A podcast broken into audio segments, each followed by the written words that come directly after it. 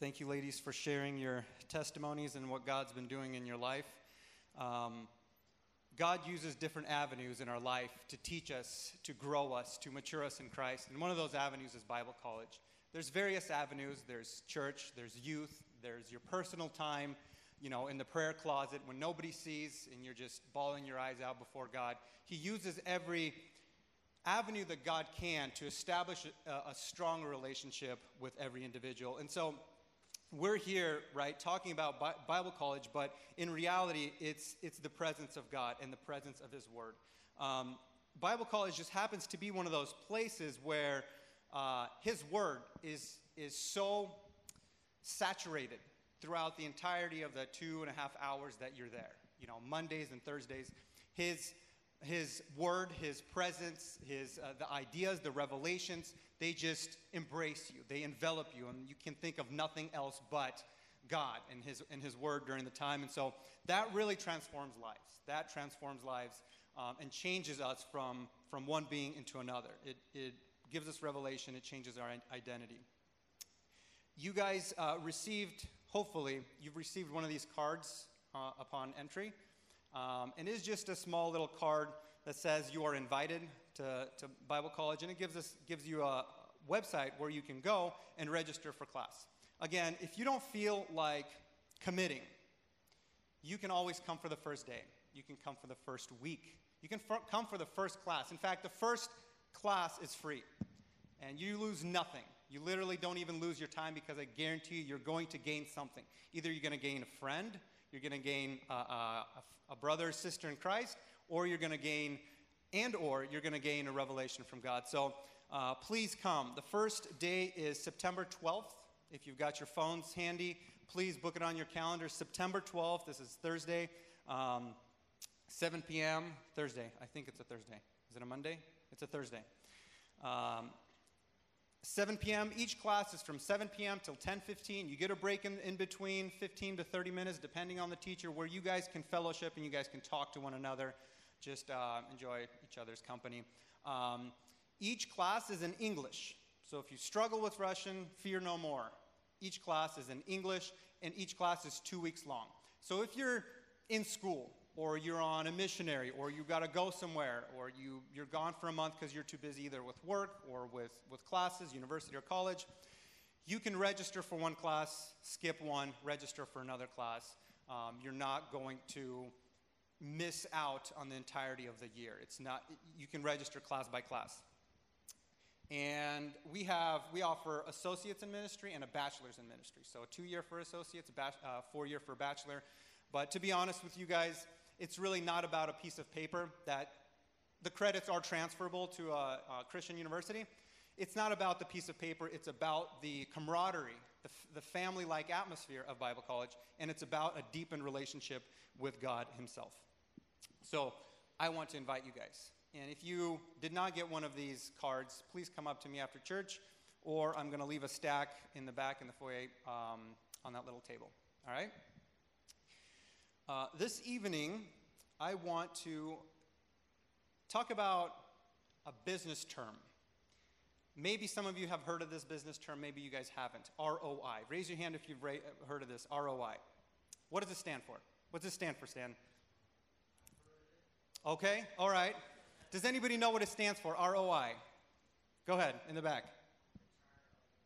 Return on investment. That's right. Return on investment. And although it's a business term and it's used very often in business, um, I want to remind each one of us that we here, everybody that is sitting, standing, walking around, every human being is an investor. It's not just a financial investment, though, because there's so many different aspects and facets of life that we invest into. We are all investors, right? We invest our time. We can invest our time into school, into friends, into our careers, right? And a lot of times we will get back what we invest. So if we invest into school, we're putting towards our education, we're taking countless hours studying for a test, studying for a class, what do we gain from it? Do we gain something? Yes, of course. We gain knowledge. We gain understanding of that one subject, of that one topic. So we're trading our time, we're investing our time, but at the same time, we are getting something in return. Same with friendship, right? We're investing into a friendship, but we're getting a friend back. Nobody here spends a lot of time with someone they really dislike. Am I right? You, you spend time with someone that is reciproc- reciprocating in their friendship with you. So if you are a friend to them and you spend time on the phone, texting, you guys hang out, you, you just spend time together, your relationship grows. Why? Because they also invest into you, into your friendship. Career, same thing goes for a career. The more time you spend in your career, in your job, in your field, the more you get back from that job, from that field, right? Maybe you get, you get a paycheck, maybe you get experience. But whatever it is, we're all investing into something and we'll get return. We invest money right? Maybe not all of us, maybe some of us, maybe we will, right? We invest money into business, into the stock market, into even material things, right? We, when we think about return on investment, we think, okay, I put $500 into a stock portfolio, I get $500 back, or $300, right? And we're like, oh, that was a good return on investment, good ROI. How about material things? Is there a return on investment on material things? which we do spend money on, right? We buy shoes, we buy cars. The moment we take a car off the dealership lot, it loses thousands of dollars in its value. So if you think about it from a financial perspective, oh, your return on investment was terrible. You lost money the moment you took that car off the dealership lot. But what we don't, uh, don't, don't always appreciate is the fact that the satisfaction we get from investing into something we like, right? Even if it's a materialistic item, even if it's clothes, right? You, you put money into it, you don't get any money back, but you get satisfaction. You can enjoy that car. It's, it's a reliable car for a long time. Um, you like the look of it, whatever it may be. My point is, there is a return on investment on everything. It just depends on how you look at it. Some of those return on investments are financial, some of those return investments are time. Other times we will invest our energy if we don't have time or if we don't have money, we'll uh, invest our energy into our projects, into our hobbies, into ideas, even into ministry, right? We'll, we'll invest that energy into those aspects of life and they will bring us a return. And I want to go as far as to say we invest our thoughts. And we get back what we invest in our mind, right? We will think about life. We'll contemplate marriage. We'll contemplate the person we love. We'll um, think about success. We'll think about growth. Whatever it may be, when we're constantly thinking about those things, we are getting closer and closer, and it's becoming more real in our life. It's becoming more real in our mind. So, with that being said, I want us to understand that we are all investors. We all invest something into something, and we always invest to get something in return. And that's going to bring me to the, the parable about investing. If you guys open up with me Matthew chapter 25, verse 14.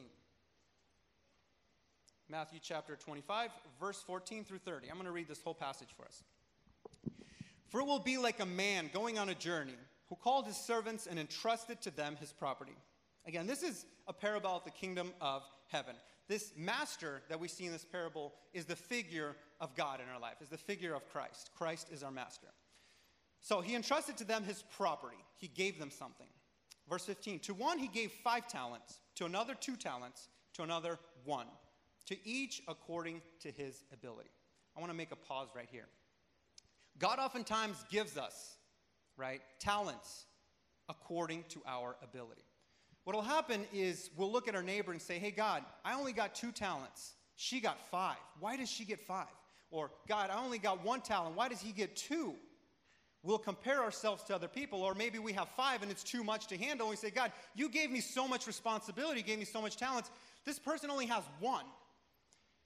The idea here is that the Master, our God, knows our ability and He gives us according to our ability.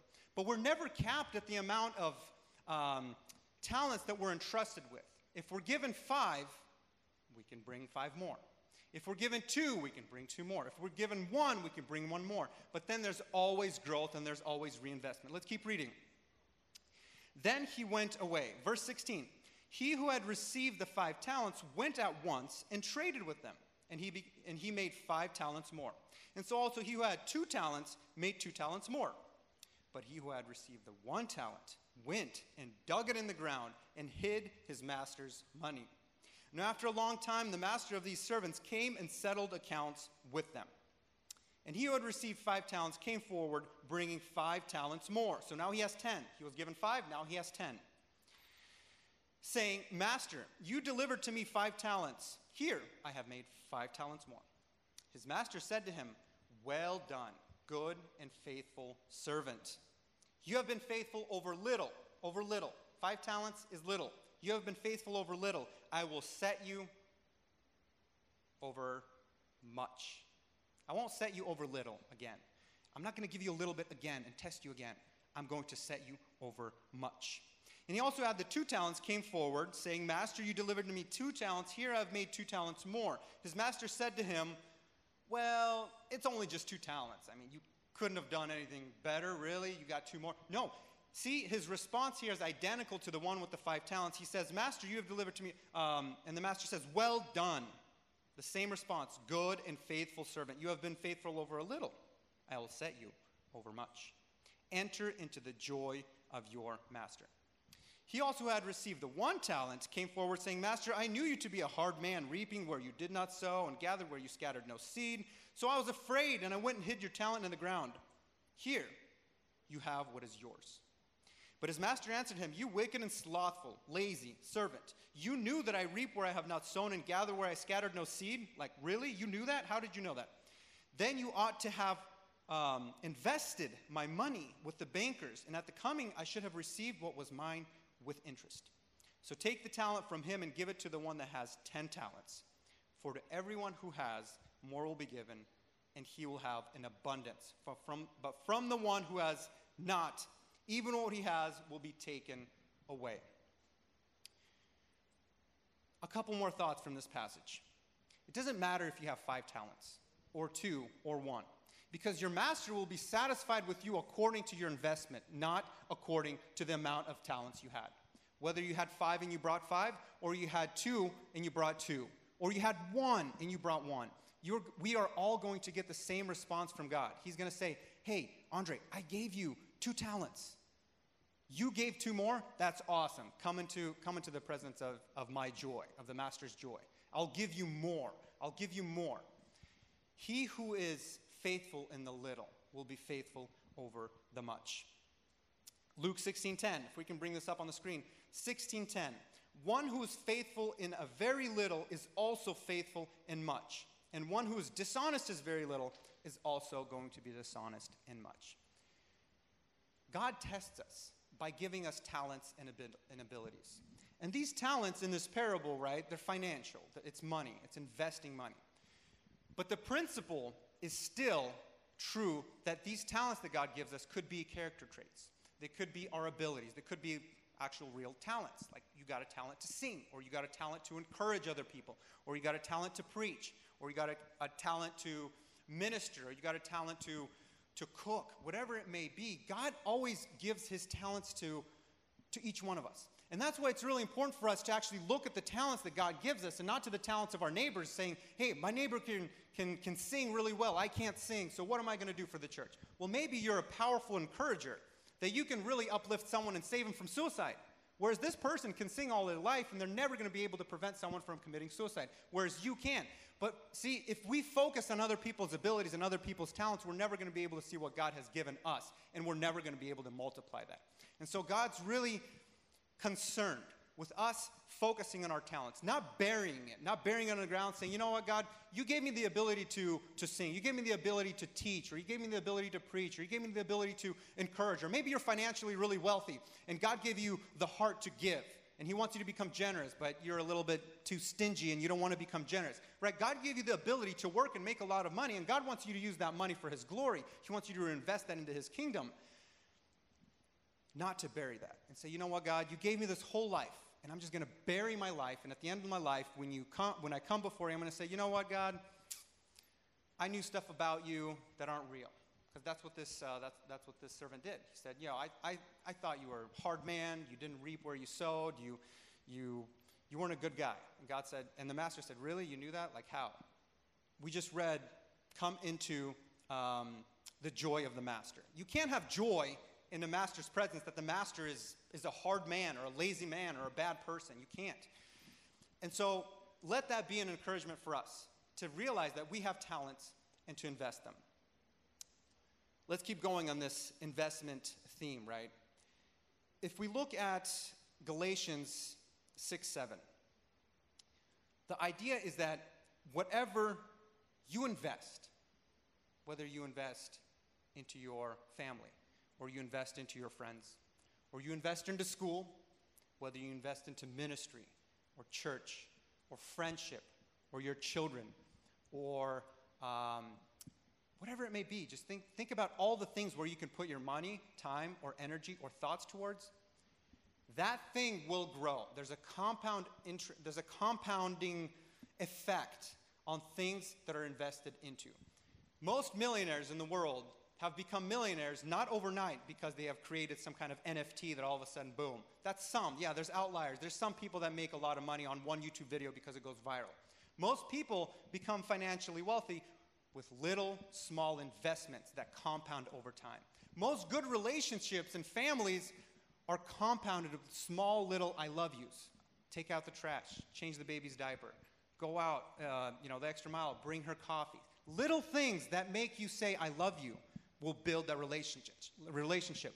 It's not the one time in a, that once in a year vacation that all of a sudden you spend all this time with your spouse and, and now it's all quality time. Let's go on walks, let's go on a date, let's go to the restaurant for one week. That's not going to make a powerful relationship. What's going to make a powerful, solid, strong relationship is the very small 15, 20, 30 minutes a day that you invest into each other, that you invest into your kids, that you invest into your friends. I mean, let's be real. Does anyone here have a good, good, really good friend that you talk to once a year? Raise your hand. Once a year. You talk to them once a year, but you talk to them for literally eight hours straight. You share with them everything. It just doesn't happen. What about do you guys have friends that you talk to like literally every day, but it's like 15, 20 minutes a day? It's like texting or it's calling, it's compounded 15, 20 minutes a day. You have a much stronger relationship. Why? Because it's a, you're investing time into the person little by little, little by little. Galatians 6 7 says this Do not be deceived, because oftentimes we are deceived. Do not be deceived. God is not mocked, for whatever one sows, that will he also reap. Whatever you invest, sow, when you plant, whatever you invest, that is what you're going to get. So if you invest into family, into career, are you going to get something other than what you invest? Do not be deceived. You will not. If you invest hard work into, let's say, a, a, job or a career or a field, and you're, you're sweating for 15 hours a day, you're really putting in a lot of effort, are you going to re- receive the fruits of your labor or are you not? You will. You will, because what you sow, that you will reap. If you sow a good relationship, encouraging words, a lot of time with your friend, are you going to have a good friend or are you going to have a bad friend? You're going to have a good friend. You're going to have a good friend. So let's keep that in mind. Whatever we invest in, it grows, it compounds over time. Whether we're given five talents, whether we're given two, or we're given one, if we trickle, if we invest, if we continue to put our time, our thoughts, our energy, our mind into that thing, it will grow, it'll compound, and it will double. And one more thought that I wanted to share about this parable of the uh, investment of these servants is that there may be an individual, a neighbor, that has five talents, and it's very visible. I mean, these guys or girls, they're, they're, they're out there, they're so open with everybody, they make friends left and right, they're able to speak, and they're able to, they're, they're uh, successful in life and successful in everything that they do. And you look at them, you're like, man, this person, I can never compare to them, and you, you're the one person that has that one talent. Well, all it takes is that one person to not invest the five talents. And he'll just keep his five, he'll bury his five. But if you've got one and you invest that one, you're going to have two. When you have two and you invest those two, how much are you going to get? Four. When you have that four and you keep investing that four, how much are you going to get? Eight. And it's going to grow. And there's, it's just a matter of time where your, um, your talents are going to surpass that of someone that you knew um, has a lot. And so I say this not for our pride, not because, oh, you know what, I'm going to invest um, just so I can get better, so I can get one up on my neighbor. I, be, I, I can become um, you know, more successful or wealthy or have more things. It's not even about that. Again, this is not your property. If, if we read in the beginning, it says, uh, He entrusted to them His property. So everything that you're capable of today is not your property. You can't claim it and say, you know, this is Andre Incorporated. Whatever I've done in my life is because of me. I'm successful. I'm good, right? No, you can't say that. Everything that you own is not your property. Your abilities are given to you, and they're given to you for the glory of God. Okay? And they're given to you to reinvest and to grow. With that, I want to call us to invest into wisdom. Invest into wisdom. Proverbs 4 7 says this Wisdom is the principal thing. Proverbs 4 7. 4 7. Wisdom is the principal thing, it is the foundation, it is the thing upon which you build your life. Therefore, get wisdom, and with all of your getting, with all of your getting, get understanding. All of your getting. So, whether you sleep, whether you read books, whether you watch sermons, whether you're talking to your friends, whether you're um, listening to podcasts, whether you're reading scripture, whether you're working, whatever you're doing, try to get wisdom and understanding from all of those things. When you go to church, oftentimes, yes, it happens, you almost feel like you get nothing from church. But I want to encourage you guys try to listen. Try to listen for one idea, one key thing that you can take and can become your pearl, can become something precious, can become a seed that will spring in your heart that will grow into something bigger. Look for those things. Look for wisdom. Look for understanding. If I was to translate this um, Old Testament uh, proverb into, into a New Testament uh, proverb, I'd probably say it would go something like this Wisdom is the principal thing. Therefore, get wisdom. And in all of your getting, get um, revelation. Get revelation. Revelation from God. Understanding. Oftentimes, when we read Scripture, um, we, we read we can read the whole bible once and then the next time we read it we read exactly the same place and all of a sudden we understand it differently and for us it opens up anew that we call a revelation i think understanding and revelation sometimes in scripture can be very synonymous to each other when we understand the scripture when we understand god and how he works in our life we get a revelation and so when we seek the wisdom of the Holy Spirit, when we seek the wisdom of God, the wisdom that's in this book here, right? Not the wisdom of this world, but the wisdom of God. When we seek this wisdom, we get to know the heart of Jesus, get to know the heart of God, we can get more understanding. We can get more revelation. And that understanding and revelation, revelation is going to be driving our life. Proverbs, Proverbs 6.16 says this how much better to get wisdom than gold, to get insight rather than silver? Again, we, get, we go back to this wisdom. And I want to ask you guys does anyone have a definition for wisdom? Can anybody give me a definition for wisdom? Go ahead. The fear of the Lord is the beginning of wisdom, right? So, fearing God is, is, is the precursor to becoming wise, to gaining wisdom. I would add a little bit to an, a, a little bit of an explanation to that. When we fear God, we despise evil. And it says that in, in, uh, in Proverbs. It says, um, the fear of the Lord is despising evil. When we despise evil, when we seek God, not the things of the earth, not the things of our own, not the fleshly things, not the evil things, the things that are of God, when we seek those things, we, that instills fear that the fear is to not do what's contrary to God's heart, not, not to do what's contrary to God's mind. But then when we get the wisdom, wisdom is basically knowledge, at least in my, in my understanding, knowledge that's applied. Oftentimes, we will get a lot of knowledge in our life. We'll come to, to services, we'll, we'll go to Bible college. I see this all the time. We have a lot of really great students, and I love all of you guys.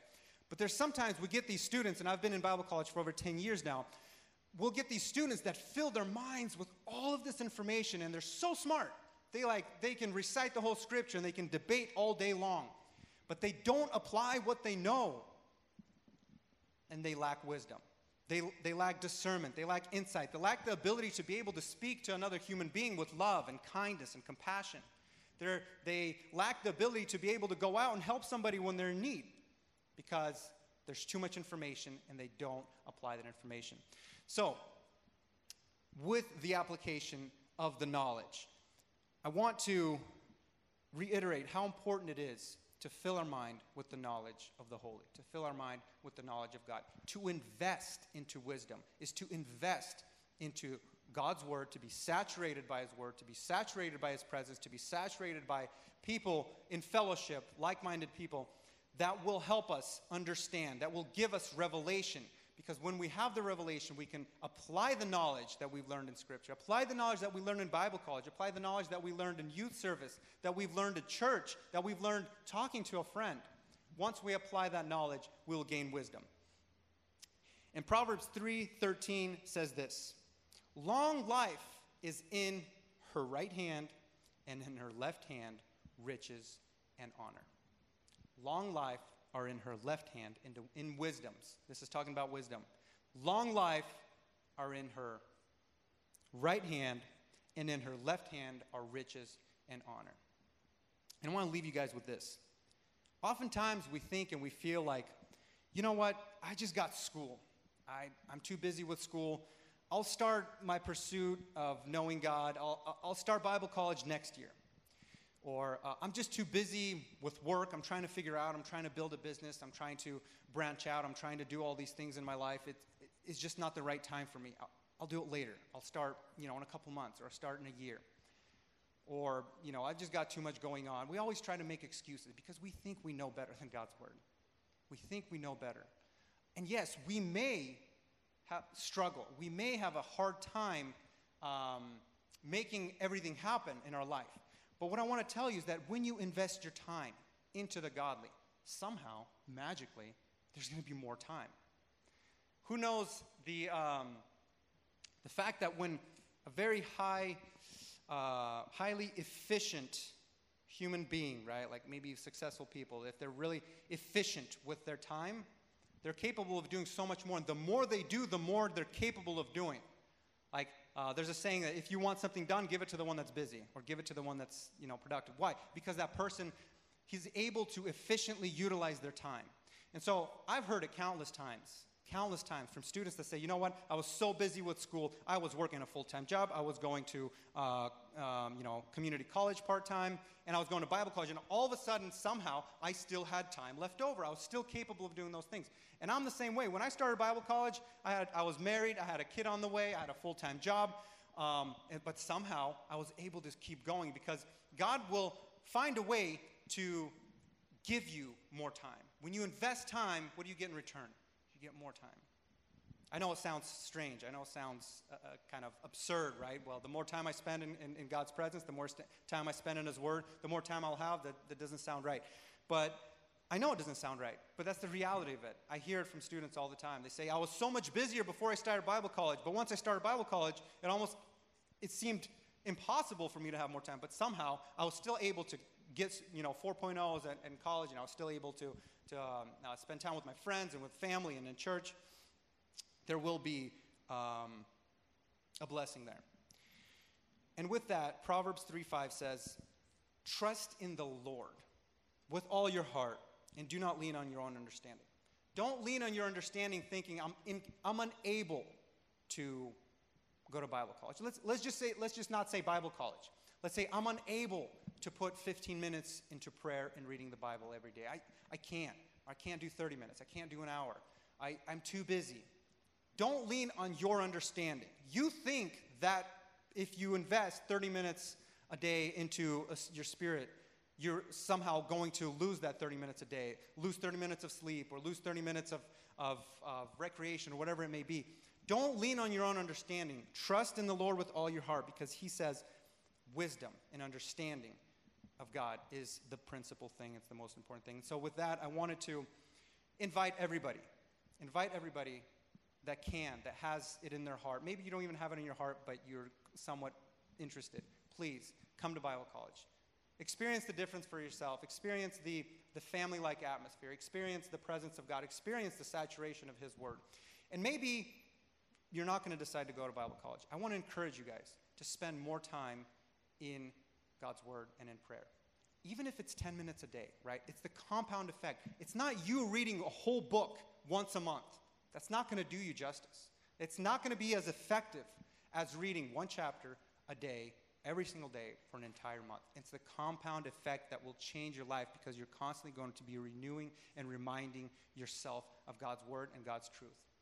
So, if you've got 10 minutes, five minutes for one chapter, five minutes for a prayer, start there, but just do it consistently. And you will get a return on your investment. You'll get a return on your investment that's going to be growth for your spiritual person, that's going to be growth in your ministry, that's going to propel you in your life as a human being. So, God bless you guys. Let's stand and let's pray.